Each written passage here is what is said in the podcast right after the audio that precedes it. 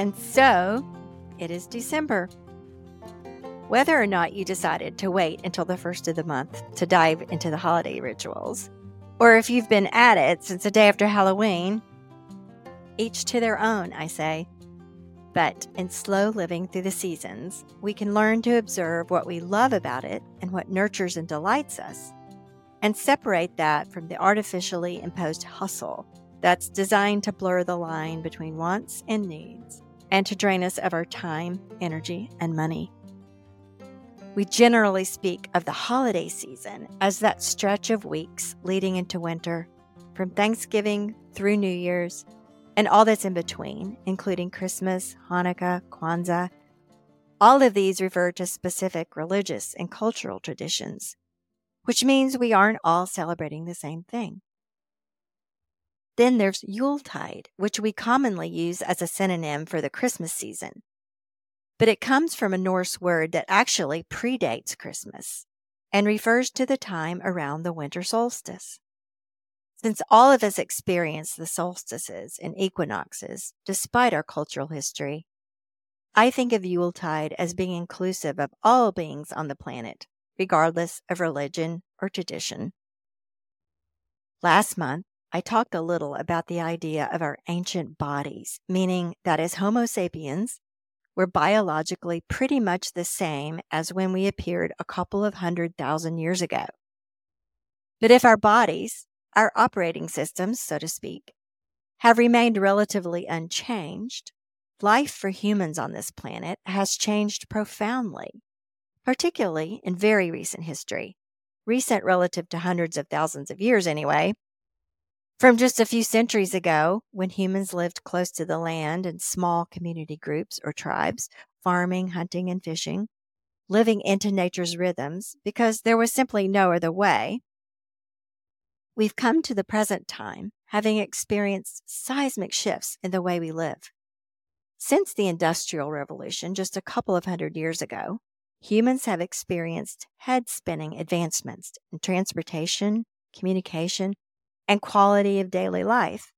And in the last century, just think of it. Personal computers, the plastic revolution, email, cell phones, texting, meaning instant contact with anyone across the globe at any time, our ability to travel, to cross the country or the ocean in a matter of hours in a machine that flies miles in the air, carrying hundreds and hundreds of people, so, yeah, I could go on, but you get it. Anyway, back to the idea of how maybe when we stop to think about all of this, we can appreciate how we're linked to our ancestors who were, in this season, feeling cold and hungry in the darkness, anxious about food for the winter, and gazing at the sky in eager anticipation of that moment when the sun would begin its return. In ancient times, that was their moment of hope for survival. That was their reassurance. That was the celebration.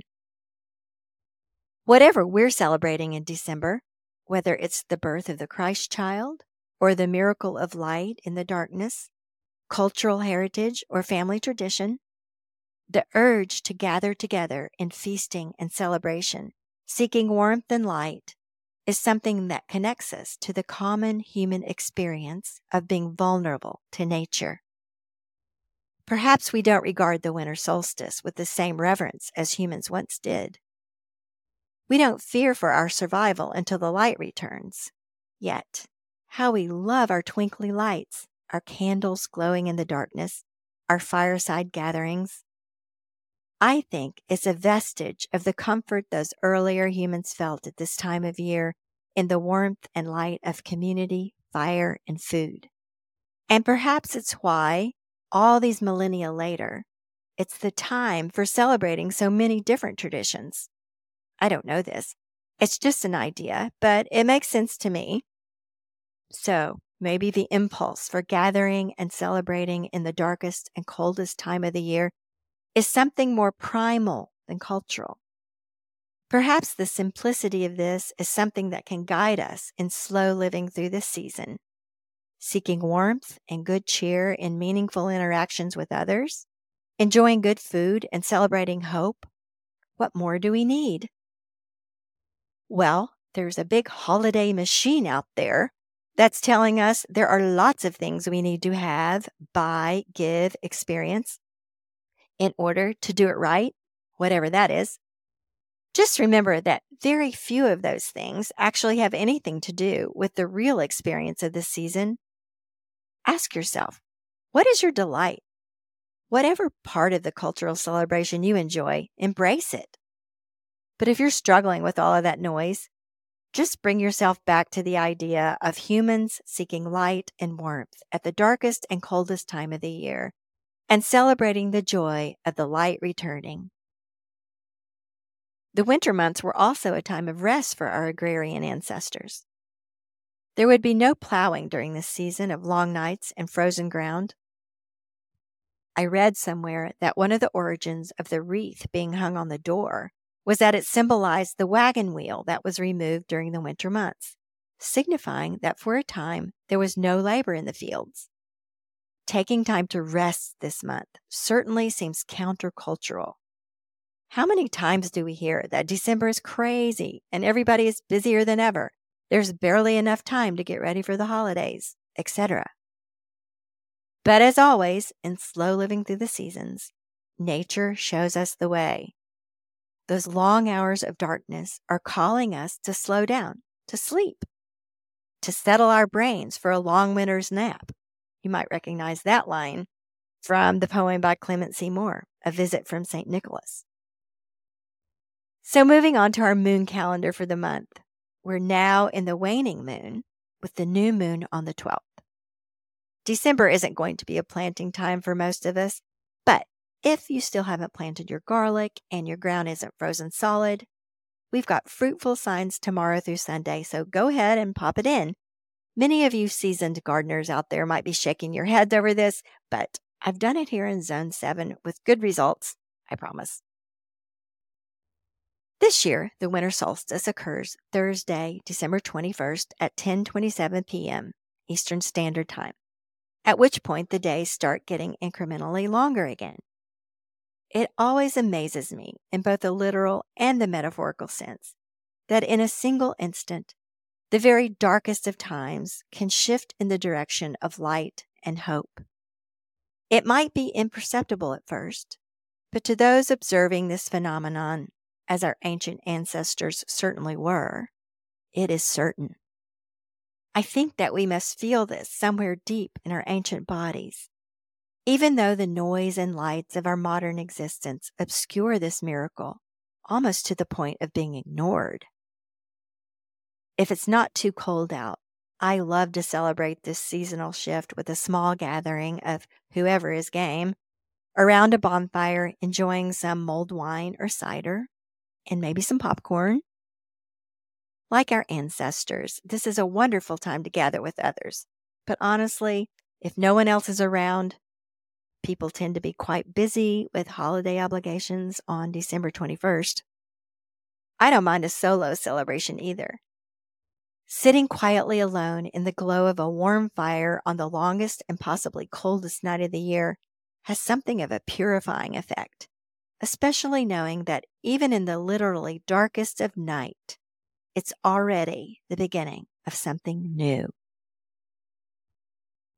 The new moon is in Sagittarius on the 12th. The dark of the moon is always a good time for quiet and reflection, for planning and for dreaming. But I think the dark moon closest to the winter solstice must be especially so. But again, it's happening in the very midst of what our culture wants to tell us is the busiest time of all, when there is the most to do. So it might be interesting to think about what this means for you. When my kids were school age, this would have been the time of year end recitals and concerts, dance performances like the Nutcracker, class holiday parties, you name it. It's unlikely that I ever would have chosen this time for a personal retreat. And I'm guessing it would be the same for many people. But maybe planning a few minutes alone with a cup of tea at sunset or an early bedtime with a book might help smooth out these days and help you tune into the darkness as a way of balance. On a different note, Remember how we learned last month that it's good to bake the waxing moon? So if you've still got holiday baking to do, any time from the new moon through Christmas Day works well. But especially the 13th through the 15th in Capricorn, the 18th and 19th in Pisces, and the 22nd and 23rd in Taurus. The full moon in Cancer is on the 26th. This is the day the retail world wants to tell you it's all over. Pack it all up and go shopping for sales. But it's the last full moon of the year, and it comes in a very fertile sign. So I'm hoping to tap into that potent energy for some ideas I have for 2024. Maybe I'll get started on something, or maybe I'll just start making space for it in my mind. Do some clearing out. I love the feel of that down week. I love the openness and freedom of it.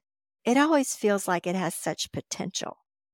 Also, Christmas is officially for 12 days beginning on the 25th, and Kwanzaa is December 26th to January 1st.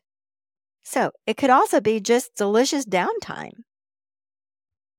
Speaking of delicious, there's obviously a lot going on in the seasonal kitchen at this festive time. And my guess is that you've all got more than enough on your plates, so to speak.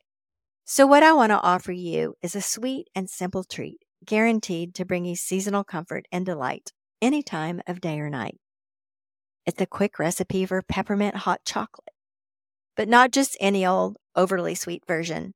This one has all the warm and snuggly feels without all the sugar and artificial ingredients. The holidays don't have to be a time of overindulgence in things that aren't good for us.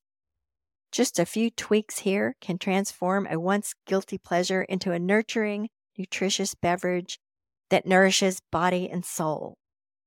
As always, you'll find the recipe link in the show notes. And don't forget, if you're a Good Dirt supporter, meaning that you're signed up in our online community, the Almanac, at the Good Dirt member level, you'll get the downloadable Planting by the Signs calendar that you can print off every month for an at a glance moon guide. But that's not all. Because right now, we're running the Good Dirt Pledge Drive to rally our listeners behind what we're doing here at the Good Dirt. So if you pledge now to support the work we're doing here on the show, all of our efforts to educate, inform, and inspire you in your journey to a slower, more sustainable lifestyle. You will qualify for some extra bonuses and gifts as a thank you from us for your help in keeping the show going. We understand what we're asking of you. All of us live surrounded by a glut of information every day. It's too much, really. We can turn to any of a number of platforms and programs at any time for input on any topic. It's simply a matter of choice, and much of it is free. So, why would we expect anyone to make a financial commitment to our one small podcast?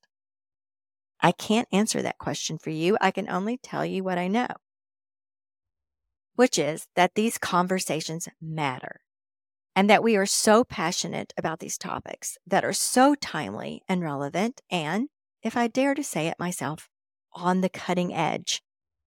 And by cutting edge, I mean that our goal is to take you, our listeners, beyond the hype, the greenwashing, the slogans, and the sound bites, to cut through the surface of conventional understanding of these issues, and to the best of our ability, deliver to you the truth and the hope of these crucial times that we are experiencing. We're not here to tell you what to do or to think. That's not our business. But we are here to let you know what your choices are. Because so much of what we're dealing with in the world today boils down to choice, yours and mine, and all of our choices together determining where all of this is going. And so we offer you the choice of listening to this podcast for free. Of course, we want that to be an option. And we're also offering you the choice of helping us to sustain this work with a monthly pledge. Besides the hours that Emma and I put into each show, there are a number of people working behind the scenes with communication, scheduling, editing, publishing, publicity, and all of the things that result in what you see and hear from us every week. And those talented people deserve to get paid for what they do.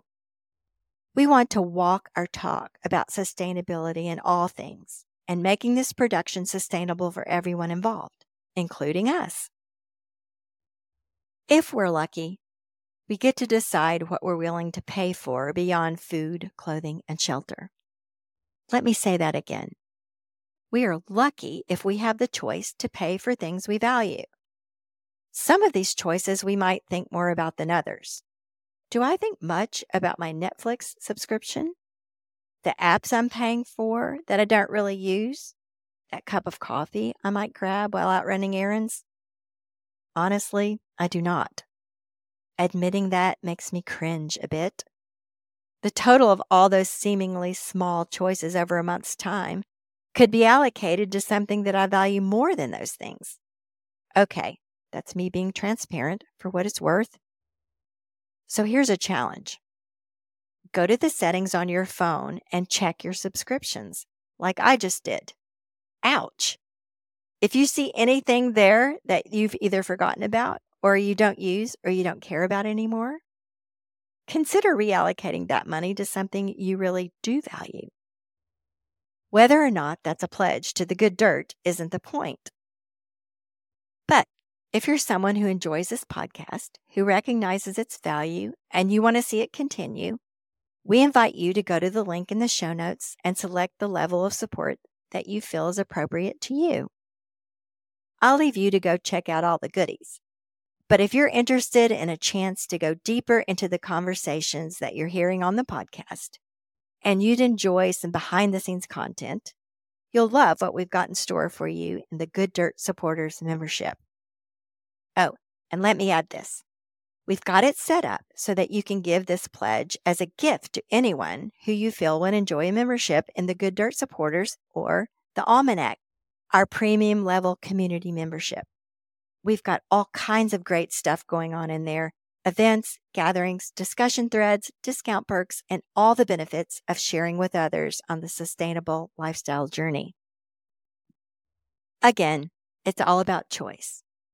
As we say in the opening lines of the Lady Farmer Guide, slow living is about paying attention to how we spend our time, money, and resources. But what about someone who is so overwhelmed by circumstances or responsibilities they can't even see that they have any choices? A job or a lack of one, family pressures, health issues, depression, war, poverty, isolation, all of these things are certainly a part of the world we live in. I have no answer to this, and who does? But if you are one person hearing this who might feel this way, for whatever reason, I would ask you if there is any one thing you can choose to make this moment better. One thought, one glance out the window, one moment in the sunshine, one full deep breath, one person to reach out to. I understand these are not solutions. I'm not offering solutions here, just some things to think about. And circling back to the idea of how to be during this season, when nature, our ancient bodies, and our modern culture might seem to be working against each other at times, let us choose thoughtfully. Choose beauty, delight, and love. Choose rest. Choose the earth. Choose well. Wishing all of you the magic and joy of December. I'll be back in the new year. Goodbye.